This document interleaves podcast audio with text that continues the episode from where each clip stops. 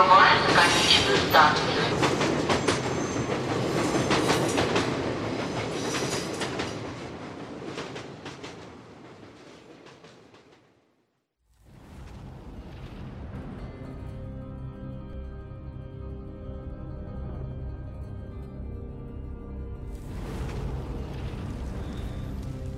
Здравствуйте, уважаемые слушатели! С вами станция «Конечная», подкаст для смертных. Сегодня мы возвращаемся к классическому формату, моему любимому, как я уже успел понять за время выхода подкаста. Сегодня мы опять с вами обратимся к древним культурам и будем говорить, как обычно, сначала об истории, об истоках этой культуры, о представлениях религиозных и философских, если они до нас дошли, и потом перейдем, конечно же, к теме смерти.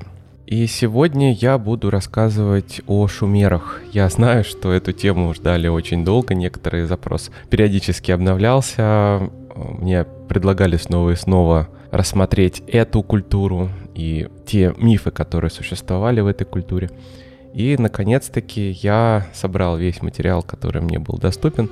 Я не знаю, насколько интересным получится данный эпизод и последующий, но мне кажется, что во многом аналогов тому, что вы услышите, ну, я не, не нашел, я не вижу.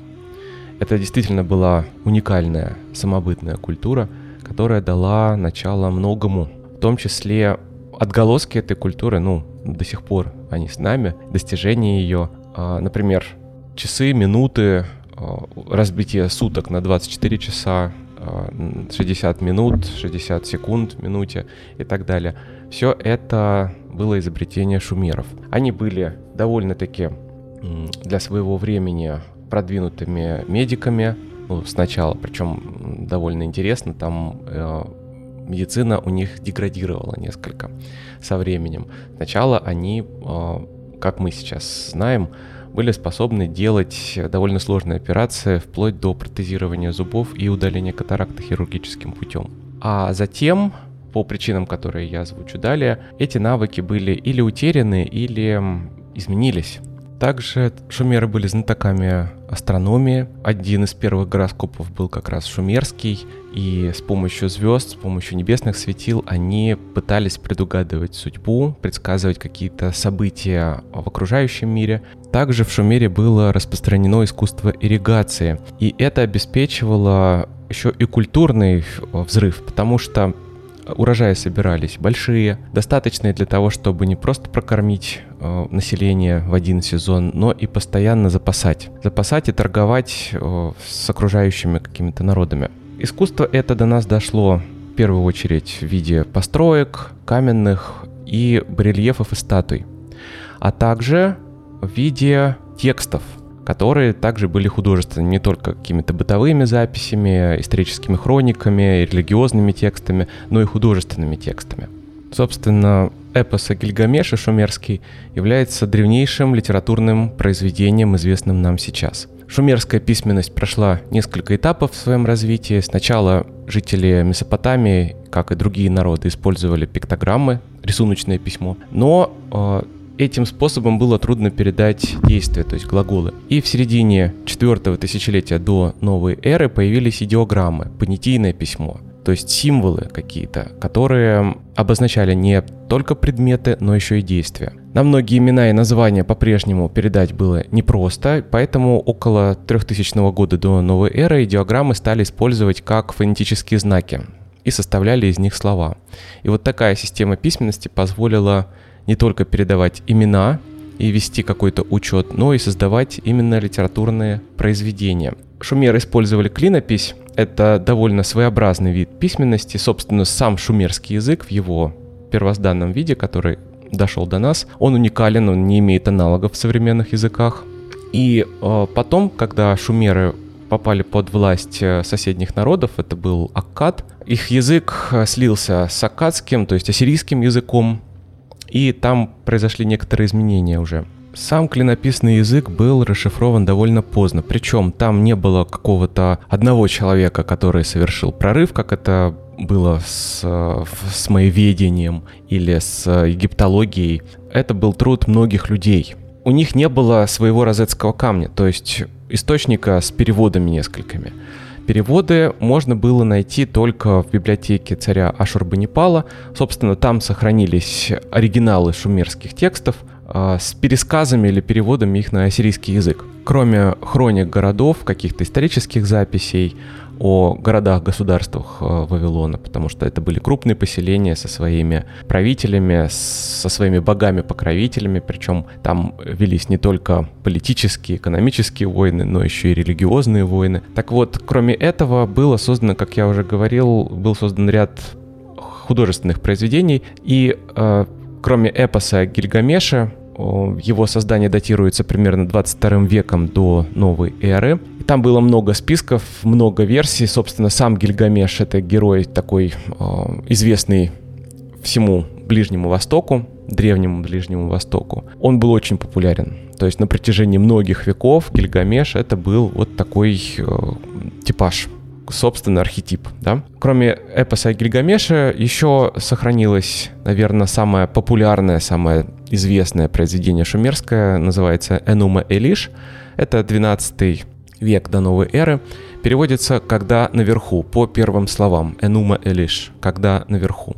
И процесс, который связан с этим произведением, я также упомяну, что там произошло такого важного. Третий текст, который нам будет очень интересен в нашем исследовании, это Тель Эль Амарна, песня об Эрешкигаль и Нергале, подземных божествах. К сожалению, даже если они и были, то до нас не дошли тексты философского толка. То есть, какие были мыслители, какие идеи э, питали это общество, эту культуру, нам сейчас неизвестно, потому что до нас ну, ничего не дошло. Откуда есть пошли шумеры вообще? Около четвертого тысячелетия до новой эры э, в нижнем течении Ефрата появилась вот эта одна из первых мировых цивилизаций. А вот откуда они появились там, откуда пришел этот народ, сейчас неизвестно. Есть несколько версий. А до сих пор ни одна из них не является общепринятой. Термин «шумер» был введен востоковедом Юлиусом Опертом в середине 19 века, а сами шумеры называли себя саггига, то есть черноголовые. Они были представителями древнейшего населения Месопотамии. Это первая теория или пришли с какой-то другой страны. Шумеры могли прийти с востока, со стороны гор Загроса или Иранского Нагорья, но некоторые исследователи, которые э, занимаются антропологией, предполагают, что шумеры могли быть коренными жителями двуречья. И тексты начала второго тысячелетия до новой эры называют в качестве места зарождения жизни остров Дельмун. Это современный Бахрейн. И с ним связаны шумерские представления о бессмертии. Собственно, сам остров Дельмун, то есть Бахрейн, был раем на земле. Несмотря на свое высокое развитие, шумеры на многие вопросы не находили ответов. На вопросы об окружающем мире, о природе человека. Они не знали, например, откуда поступает пресная вода, то есть один из верховных богов был богом пресной воды. Почему происходят наводнения, неурожая, неурожаи, почему люди болеют, умирают. И этому находилось объяснение в чем-то сверхъестественном, религиозном. Это была воля существ, которые были могущественнее, чем люди. И так появился пантеон шумерских богов. С ним появилось жречество, храмы. Храмы были пышные, великолепные. И поскольку события в окружающем мире случались хаотически, их невозможно было предсказать заранее, то шумеры, шумеры верили, что божества очень вспыльчивы и капризны. Их воля трудно объяснима. Так появились специальные ритуалы, при проведении которых богов постоянно восхваляли и старались их умилостивить. Собственно, сами шумеры верили, что человек сам по себе создан только для того, чтобы служить богам приносить им жертвы. Это самое важное предназначение любого человека. Шумер состоял из городов-государств, как я уже говорил, и у них был, у каждого из них был свой бог-покровитель. В Уре это был лунный бог Нанна или Син в акадской традиции. В Сепаре и Ларсе бог солнца Уту или Шамаш. Тем не менее, единый пантеон богов тоже существовал, и среди них выделялись бог неба Ан, бог воздуха Энлиль и бог пресной воды и мудрости Энки.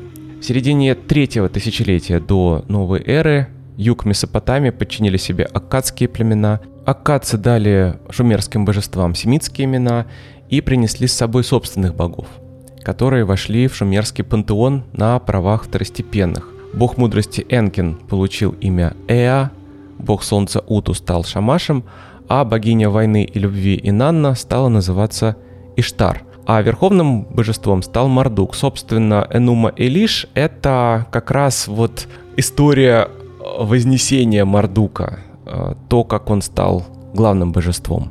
Акадское божество стало главным шумерским божеством.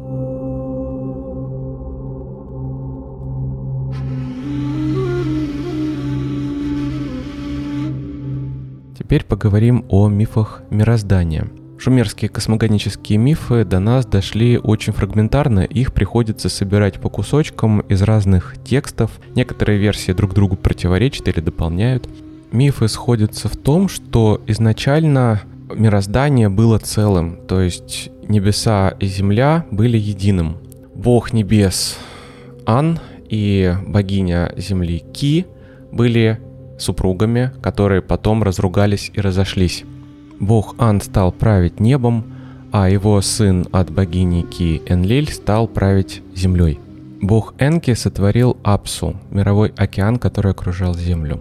А другая версия приписывает сотворение Вселенной четырем богам. Это Ан, Энлиль, Энки и богиня-мать Нинхурсак. И шумеры верили в то, что первичным элементом, из которого родилась Вселенная, была водная стихия – ее представляли в образе богини проматери Наму, которая породила небо, Ан, мужского рода, и землю Ки, женского, тесно соединенных друг с другом, как я уже говорил. И они произвели все множество остальных богов. Под рукой Энлиля земля процветала, боги захотели остаться на ней. Тогда бог воздуха посредине земного диска построил город Непур и поселил там своих братьев и сестер. Для себя он возвел храм Экур – и город стал главным религиозным центром Шумера. В Непуре жила сестра Анна и ее дочь Нинлиль. И однажды, когда девушка пошла купаться, Энлиль пригласил ее прогуляться по реке в лодке, и там я владел. Нинлиль родила бога Луны Нанну, и от бога Луны произошло божество Солнца Уту, а также богиня плодородия Инанна или Иштар – Луна считалась старше Солнца и других небесных тел, и шумеры объявили ночь первой половины суток, которые у них начинались с наступлением темноты. Собственно, так у нас сейчас тоже осталось. Других прямых сведений, которые касаются представлений шумеров о сотворении Вселенной, до нас не дошло. Есть версия, которая изложена в Энума Элиш, когда наверху не названо небо, внизу земля именем не называлась. Все вокруг море, реки, Небо и земля сливались в туманном водном хаосе. Еще ничего не было создано богами и не имело своего имени, лишь пресные воды Апсу и соленые воды Тиамат вместе с тучами Мумму заполняли пространство. В этом хаотичном месте и появились первые боги. Это были Лахму и Лахаму, олицетворявшие ил и грязь. Затем возникли Аншар и Кешар, двойники горизонтов неба и земли. Аншар и Кешар породили Анну, создавшего затем Энке – то же время от Апсу и Тиамат был рожден ряд непоследливых божеств меньшего ранга. Их шум и проделки настолько разозлили родителей, что те решили уничтожить свое потомство. Боги испугались, когда узнали об этом замысле, только мудрый Энки не растерялся и с помощью магического заклинания парализовал на время Мумму, а потом усыпил и убил Апсу. После этого он спокойно удалился в свой дворец, построенный в бездне из пресных вод, где вместе со своей женой Дамкиной произвел на свет непобедимого сына Мардука. Совершенно были его члены, непостижимы, невозможны для понимания, трудны для восприятия. Четыре было у него глаза, четыре уха. Когда он шевелил губами, изо рта его вылетал огонь. Огромны были его уши. И глазам с числом четыре примечали все вещи вокруг. Он был самым высоким из богов, выдающимся был его рост. Его члены были огромны, он был исключительно высок – Тиамат была еще жива, и первородные боги стали упрекать ее в бездействии. Впав в ярость, она решила уничтожить непокорных потомков. Для этого она создала свирепых драконов и чудовищных по величине змей с острейшими зубами, беспощадными клыками и с ядом вместо крови. Во главе этого войска она поставила своего старшего сына Кингу. Когда об опасности узнали остальные боги, среди них началась паника, никто не хотел выходить на битву с воинством Тиамат. Тогда Эа обратился к сыну Мардуку и открыл тому, что ему предначертано победить общих врагов. Мардук согласился на битву, но выдвинул условие. В случае победы он получит высшую власть над богами. Его слово станет определять судьбы, и его воля будет неоспоримой. Перед лицом угрозы старшее поколение богов, Лахму и Лахаму, не могли не согласиться. Они испытали Мардука и дали ему чудесное оружие – лук со стрелами, палицу, сеть и семь ветров. Он вызвал молнии, поднял бурю, и в колеснице, запряженной четверкой ужасных коней с острыми зубами, сочащихся ядом, отправился на битву с войском Тиамат. Первая схватка увенчалась полной победой бога, Змеи и драконы в страхе бросились в рассыпную. Мардук поймал их в сеть, даже Кингу, и забрал у него таблицы судеб, символ господства над вселенной. Затем настала очередь Тиамат. Мардук кинул ей в пасть злой ветер, туловище ее сразу раздулось, набросил на проматерь богов сеть и поразил стрелой в сердце. Разрубил тело Тиамат на две части и принялся за создание нового мира. Из одной половины Мардук сделал небо, где он сотворил небесный аналог Апсу, Эшарру, обиталище верховных богов, а также звезды и знаки зодиака. Из другой половины, а также праха, доставленного Ану, Мардук сотворил землю. Голова Тиамат стала великой горой, из глаз ее вытекли Тигр и Ефрат, грудь превратилась в цепь холмов, а хвост в преграду для вод Апсу, чтобы те не затопили землю. Боги признали героя своим царем, и Мардук передал Анну таблицы судеб. Первый человек, созданный Мардуком, был создан из праха и крови бога, крови Кингу, сына Тиамат. И как вы можете понять сами, образ Тиамат совершенно не случайен. Это божество хаоса, причем божество подчеркнуто женской природы. Оно ужасно по своему виду, облику это драконица. Огромная драконица с несколькими головами. Или как э, изображался уже Мардук, на барельефах. Это было существо, составленное из э, разных частей, э, с телом льва, с головой э, тоже, по-моему, льва, с когтистыми лапами, с крыльями, с задними лапами птичьими. Вот так изображали Тиамат. Ну, собственно, там было смешение нескольких образов. Есть мифическая птица, птица, которая могла убить богов, огромная птица, она также изображалась примерно похожим образом, но э, что не изменяет концепции Тиамат, это нечто, нечто ужасающее, то, что несет разрушение и смерть. При этом это, ну, по своей функции, это еще и прародительница мира. И образ Тиамат был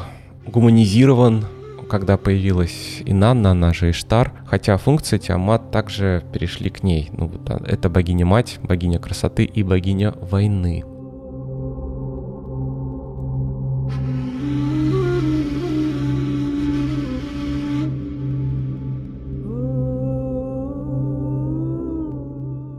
Поговорим теперь о человеке, где он в этом мире. Считалось, что верховные боги очень заняты, чтобы заниматься судьбами простых людей, и обратиться к Ану, Энлилю, Энке и Нане могли только правители, верховные жрецы и чиновники. Они выслушивали просьбу молящего, верховный бог передавал ее божеству, наделенными особыми силами в разрешении этого вопроса, и существовали также посредники между человеком и главными богами. Каждый житель двуречия имел своего бога-покровителя – который мог отвернуться от человека, если тот э, ведет себя неправильно, совершает проступки. И судьба любого человека была предопределена и обладала неотвратимой силой. Шумеры называли предначертанное словом «намтар». Намтар также это и демон смерти. Этот персонаж нам еще встретится в будущем. Счастливую участь во многом обеспечило следование заветам отцов, наличие потомства, но именно богатство, а не личные качества обеспечивали человеку силу и вес в обществе. И этому свидетельствуют многочисленные пословицы, в которых говорится о жизни бедных с симпатией, но и сочувствием. Например, бедняк никогда не бьет своего сына, он относится к нему как к драгоценности. Кстати, обижать детей, обижать жен было постыдным, это было э, осуждаемо в обществе. И это также э, на, на, нашло отражение в эпосе. Также мы это встретим дальше уже в текстах. Притчи шумеров свидетельствуют о страхе перед вот этой судьбой, намтаром, который несет смерть. И против судьбы нельзя бунтовать. Жаловаться на свою участь и осыпать ее проклятиями никто не запрещал, и этого в текстах тоже хватает. Судьба — это зверь, всегда готовый укусить. Как грязная одежда она прилипает. Судьба — это бешеный вихрь, несущийся над страной. Судьба — это пес, следующий за ним по пятам. То есть перед нами абсолютный такой фатализм, покорность судьбе, покорность воле богов, которым, я еще раз напоминаю, люди могут только служить. Больше цели у них нет. Ритуалы были занятием жрецов, а обычные люди должны были посылать в храмы дары, молиться и заботиться об умерших. В Шумере также был распространен культ мертвых, и он был довольно важен, потому что мертвые, если не приносить им жертву, забывать о них, возвращаются в мир живых, и возвращаются они уже со злом, неся с собой болезни, проклятия и смерть. Вот тем, кто вел добропорядочную жизнь, уважал установленный закон и порядок, боги дарили милости прощений. В качестве награды за хорошее поведение боги оказывали человеку помощь и защищали его, посылали благополучие, счастье, здоровье, многочисленное потомство и долгую жизнь. Шумеры просили богов о стабильности, защите от стихийных бедствий, эпидемий. Каждую весну в городах Месопотамии проходила церемония празднования Нового года, и в это время боги объявляли судьбы жителям города и выступали гарантами обновленного порядка. То есть этот цикл ежегодный начинался, боги объявляли свою волю, и жизнь продолжалась.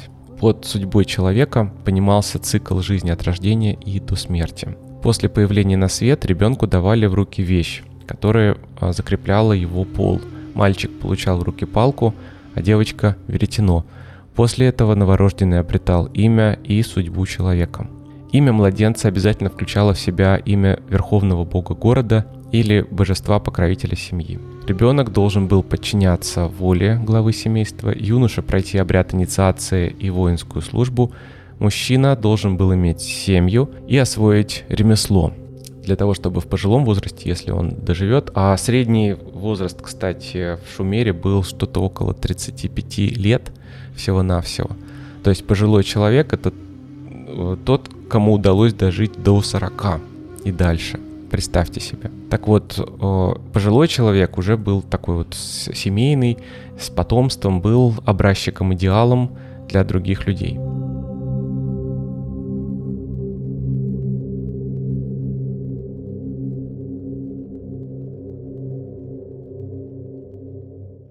очень мало данных сохранилось о ритуалах, которые окружали смерть. И мы можем судить о них только постфактум, по тем находкам, которые обнаружили археологи.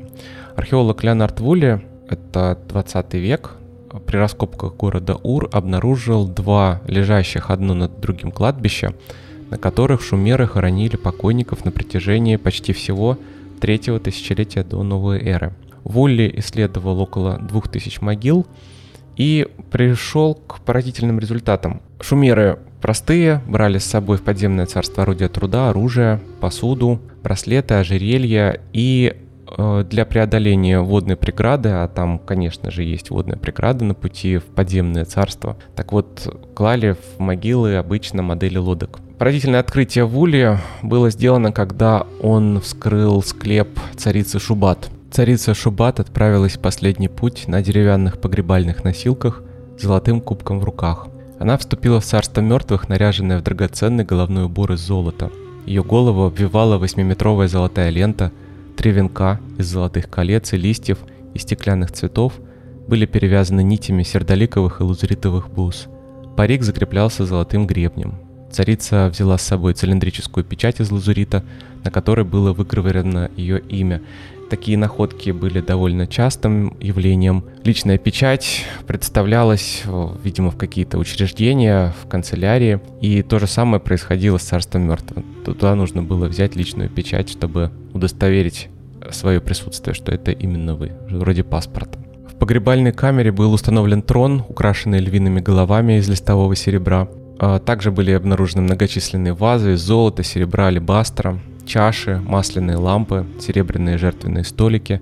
Туалетные принадлежности и золотые шкатулки с косметикой указывают на то, что в подземном царстве Шубат собиралась существовать не в виде бесплодной тени. Также она взяла с собой настольную игру, которая напоминала шашки. Повозка Шубат, украшенная мозаикой и золотыми барельефами львов, стояла на полозьях. А под склепом Шубат был склеп царя Абарги, возможно, был ее муж, хотя он умер чуть раньше. Он взял с собой две модели лодок, медную и серебряную. Всего Шубат взяла с собой свиту из 25 человек. За царем Абарги последовали 60 мужчин и женщин. Оба повелителя вступили в загробный мир, сопровождаемые роскошно одетыми дамами, придворными, слугами, вооруженными воинами и несколькими орфистами.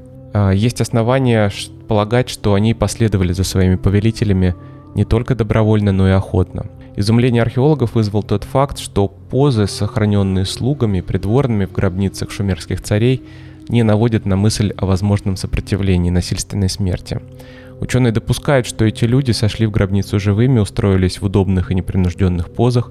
Возможно, после этого они выпили снотворное и были заколоты во сне, избежав мучительной агонии.